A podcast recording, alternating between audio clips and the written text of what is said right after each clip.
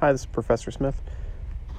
This podcast will be focused on pharmacology of Parkinson's disease, psychosis, and neurocognitive disorders, specifically Alzheimer's medications. Um, this is to reinforce previously taught content, really just to highlight uh, the salient take home points um, on the different medications.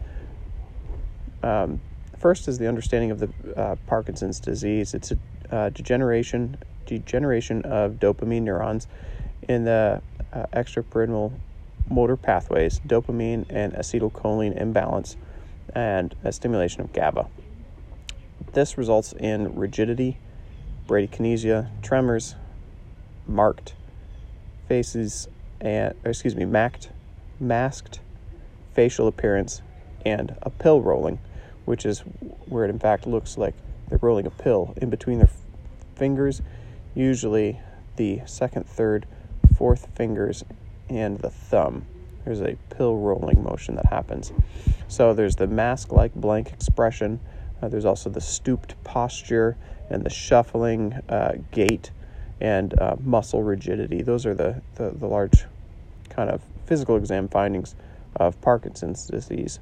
So carbidopa levodopa is our uh, drug that we're going to discuss, and really what it does, it's an effect to um, have dopamine replacement in the brain. So dopamine by itself cannot cross the blood brain barrier as soon as dopamine gets into the system. Um, it is automatically um, broken down by the body. So, what this medication is, is two different um, chemicals combined into one. So carbidopa um, comes into the system and really, like we've said before, distracts the body, and the body goes after uh, carbidopa first. And while the body's being distracted by carbidopa, L-dopa or levodopa crosses the blood-brain barrier and then converts to dopamine. Common side effects with this medication include the anticholinergic side effects, which uh, that can't see, can't pee, can't spit, and constipation, nausea, and vomiting. Um, it can be given with food as hypotension and dizziness um, can be a potential side effect, but some uh, for some specific reason, giving this with food decreases the the chance of hypotension and dizziness. Um, adverse reactions, we can have rebound Parkinsonium, so worsening of the Parkinson's symptoms, uh, agranulocytosis, and cardiac uh, dysrhythmias. Um, so we have to be careful with some of the medications that also can be given with carbidopa L-dopa to include multivitamins as uh, vitamin B6 that diminishes the effects of L-dopa and um, you know, minimal alcohol intake is okay, but moderate alcohol intake uh, can um, antagonize the drug's effects. Um, so, high protein diet may increase uh, BUN, may reduce effectiveness um, in L-dopa being able to cross the blood-brain barrier.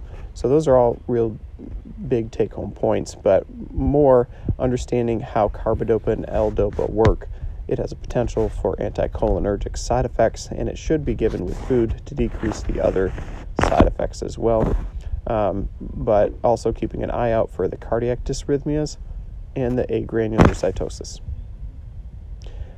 Um, Haldol is first line treatment for non psychiatric hospitalized patients experience agitation or delirium. So, hospital acquired psychosis or delirium has a high incidence um, especially in the ICU setting. And um, at this point, Haldol is our mainstay for treatment of this. Um, in recent times with drug shortages, I've also seen this used for uh, nausea and vomiting at very low doses, and it seems to help well. Um, also, understanding that the um, Haldol can um, cause some QT prolongation, we need to think about maybe doing an EKG uh, on individuals.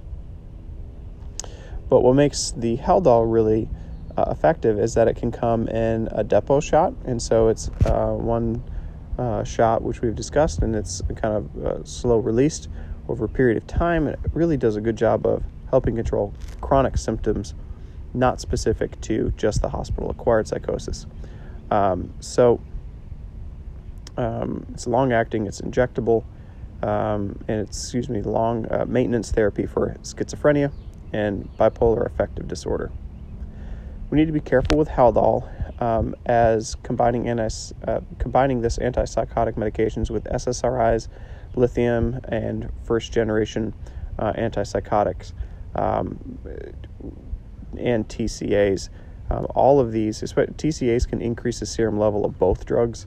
Lithium and first generation antipsychotics can uh, uh, decrease the antipsychotic effect and um, might actually mask the symptoms of lithium toxicity uh, and leading to worsening lithium toxicity that's being uh, being hidden and uh, a greater effect on the organs before we pick up that there's a problem.